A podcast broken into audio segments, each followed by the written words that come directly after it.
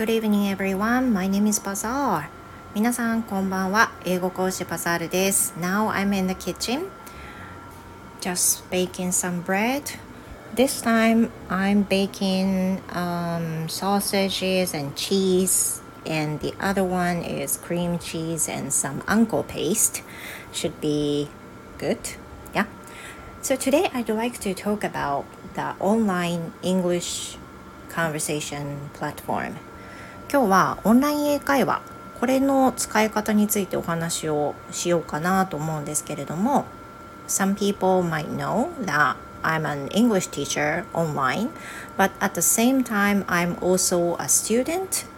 who studies English online so that means I could understand both a side of a student and a side of a teacher. So I could talk about it a little bit more. I previously, I guess I mentioned this uh, more than a year, but I think I'm going to update it and talk to you for sharing this information. でこのオンライン英会話のあのことに関してはずっと前にねあの配信したことあるんですけれどももうあのキャンブリーの受講を始めて何年経つんだろう。2年以上は絶対経ちますよね。3年目になるのかな。いやどんなもうねむしろ分かんなくなってきてるんですけど。キャンブリーの受講をする前は DMMA 会話で5年受講してたんですよね。でまあその DMM での受講に、まあ一言で言うと飽きてしまってでそのネイティブの当時ネイティブプランっていうのも、まあ、そんなに始まったばっかりとかそのぐらいだったと思うんでで、まあ、前から興味があったキャンブリーで受講してみようっていう風なねことだったんでキャンペーンを利用して1年だけやってみようっていう風なことで始めたのがキャンブリーでした。Then, you know, now I'm still learning. I have been taking Cambly lesson for about more than two years. まあ、今やねもう2年以上続けていてなのでキャンブリーの良さっていうのはやはりあるからこそ続けられてるのかなというふうに思うんですけど先日あのメロディーさんの配信でキャンブリーをねあのプライベートレッスン受講し始めましたっていうのをお聞きして私もあの同じキャンブリーの生徒としてどういうふうにレッスンを受けてるのかっていうふうなもののシェアをしたいと思いましたしあとはねオンライン英会話受けてる方たくさんいらっしゃると思うので特に英語赤のアカウントの方は。なのであの一つの参考としてこういうふうに受けてるんだっていうふうに知っていただける一つの策としていいのかなと思って今日はお話ししようと思います。ま might be a little bit noisy since I'm in the kitchen and you know making some sound from the oven so sorry about that ちょっとオーブンからウィーンってね聞こえてるのでうるさいと思いますけどあのパンが焼けるまでの約20分の間あのその間にねこのお話をしていこうと思います。You know, it, it won't take less than 20 minutes. まあ、そんなにかかんないですからね。あの should be less than 10 minutes or so. そんなにかかりません。はい。であのキャンブリーのレッスンを受け始めてそんだけ経つわけなんですけど At first I remembered taking the、um, taking the courses that Cambly set I I think I finished almost everything for the level of intermediate and advanced and after I finished pretty much all courses on Cambly I started reading an article from the link of DMMA Kaiwa, which you know everyone could read for free, and still I've been using it since then. 私の場合は最初はキャンブリーがそのサイトで用意しているレッスンレッスンコースがあるんですよねテキストベースのレッスンであの何だったかな？例えば、まあ、エンバイロメント環境についての勉強ができるコースでその多分10回ぐらいあるんですよ。表せて10回分ぐらい。でスライドと一緒に先生と学習していってでそれについての自分の思いとかそういったものあとそれに付随するフレーズとかが学べるので I liked it so much 私はそのコース好きでした好きだったのであのほぼ全て受けてしまったと思います I didn't take the beginner level but I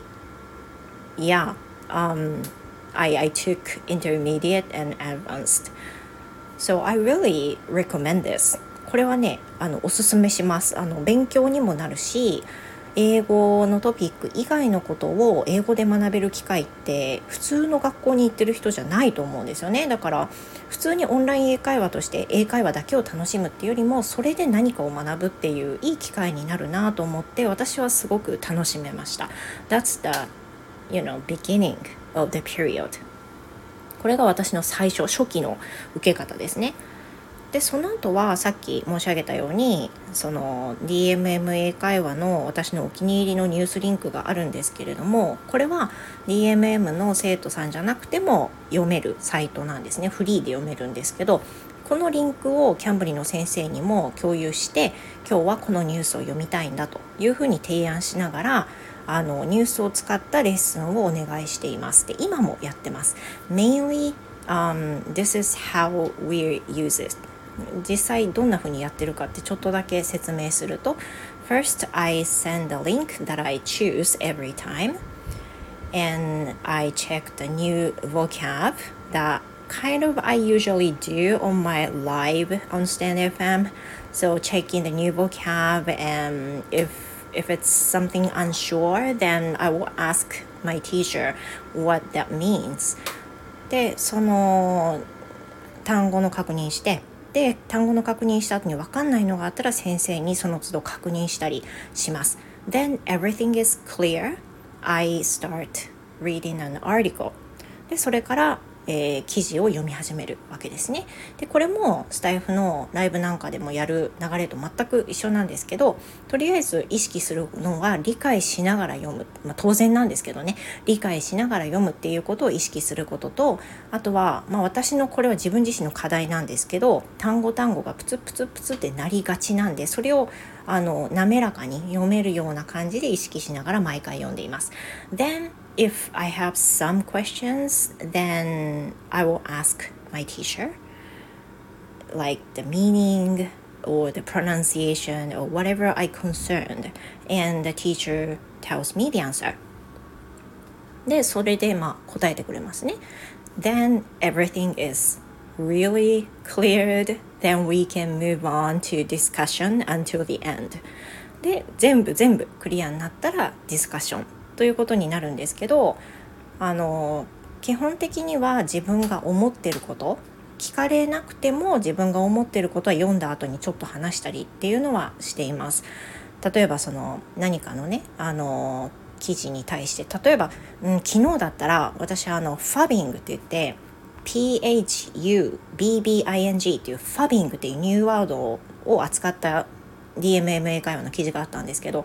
このファビングっていうのはまず聞いたことがなかったけどこの習慣自体は割と自分ではやってるかもしれないとか家族の前ではなんか安心しきってやってるところがあるなって反省してるとかねそういう話をしました。でそうすると先生もあの The teacher also talks about her or his、um, experience.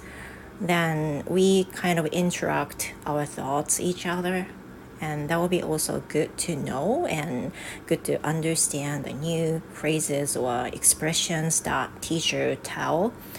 でだからそういうのでディスカッションするんで先生がおっしゃったフレーズとかあと自分が使ったフレーズがなんかいまいちだった時にもその悔しさを覚えながらねでレッスンを終えると。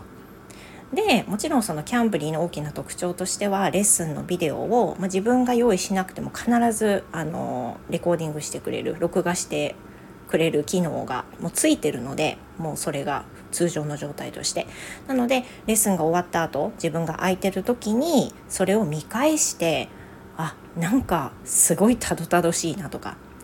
この単語出てきてないじゃんとか間違って使ってるじゃんとかあとは間違って理解してるじゃないとかそういったことがね見えてくるわけなんですよねだからいい点は喋りっぱなしで終わらないっていうことだしせっかくこの機能があるのにあのレッスンヒストリーを全く確認しないで次にレッスン受けてただ受けっぱなしっていう人がもしいるとしたらそれはすごくすごくもったいないというふうに個人的には感じています。あのこうしたらいいよっていう風なアドバイスという意味でね話したんではなく私はこういうふうに受けてますよっていうことなんですけどねでえっ、ー、と I'm also going to share one unusual episode to to you then that was when I was trying to reach TOEIC exam over 900 and my weak point was at that time not even able to get the higher score of listening section. So I asked the teacher then um, that I wanted to improve my listening skills on TOEIC exam. So the teacher suggested um, using a lot of listening sections by um, article on DMMA Kaiwa. And what we did, how we did was a teacher reads an article instead of myself, and I just listen to him or her and uh, try to understand what the teacher says. And after that, the teacher asked me a question about the meaning, about the article itself, and I will ask her or ask him. That's the that's the unusual way of taking online lessons for a short period that I did. 私が、まあ、短期間でねやったやつのご紹介になるんですけど TOEIC のリスニングスコアがね全然私上がらないんだというふうな話を先生にした時に多分リスニングのスコアを上げたらもっともっとスコアがねあの伸びると思うんだって話をした時にその先生がじゃあリスニング特化のレッスンにしようかっていうふうに言ってくだ言ってくださって。でそのニュース記事を扱うのは変わんないんだけど先生が音読してくださって私はその記事を事前には読まないっていうふうに決めていてただ聞く集中して聞く。でなんか気になったらメモを取る。で先生はその記事に対して質問をしてくれる。これは何年だったでしょうとか。これはなぜこうなったでしょうとか。でそれに対して私が答えるっていうふうなあの練習をね一時期ある先生としていたことがあるんですけどその効果は割とあったのかなっていうふうに思いますね。あのおかげさまでその後TOEIC のリスニング問題で満点を取れたのはそれだけが原因じゃないと思うんだけどそれも一因としてあると思いました。そんなところで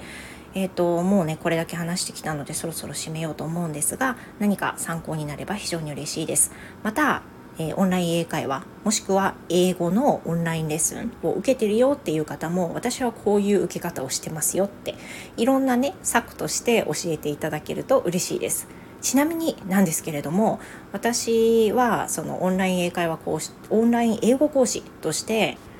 カフェトークとあとはワールドトークというところに属しながらオンラインの講師をしています。でこれはあの英会話講師英会話レッスンではないんで会話じゃなくてもいいんですよね。だから生徒さんの中には子どもたちだったら特にうんと単語を特化したレッスンだったり発音のレッスンだったりあとは英検のレッスンだったりうんとあれいろいろあるわけです。であと文法のレッスンだけを取ってる生徒さんもいらっしゃるしっていうことでオンライン英会話っていうふうに一言で言っても実はそれって英語に特化することだったら割と何でも先生は受け入れてくれるっていうプラットフォームも実際に私のところのようにあったりはします。なのでこれ誰に頼んだらいいんだろうとかどうやって勉強したらいいんだろう会話じゃないしなって悩まれてる場合がもしあるんであればあの一度ねそのお持ちの先生その担任担任っていうか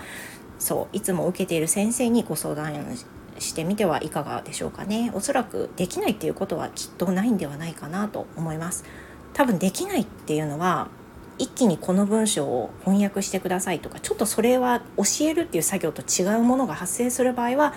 できないって言われるかもしれないんですけどあの翻訳とかじゃなければ大丈夫だと思います。添削とかね文章の添削とかあとはスピーキングの添削とかね面接練習とかそういったものは多分いいよって言ってくださると思うんでいろんなあの学び方を皆さんにしてほしいなと思います。今日はここまでです。聞いてくださってありがとうございました。少しでも参考になれると嬉しいです。Thank you very much. I hope you have a wonderful night. And also please have a wonderful weekend. And see you next time. Goodbye.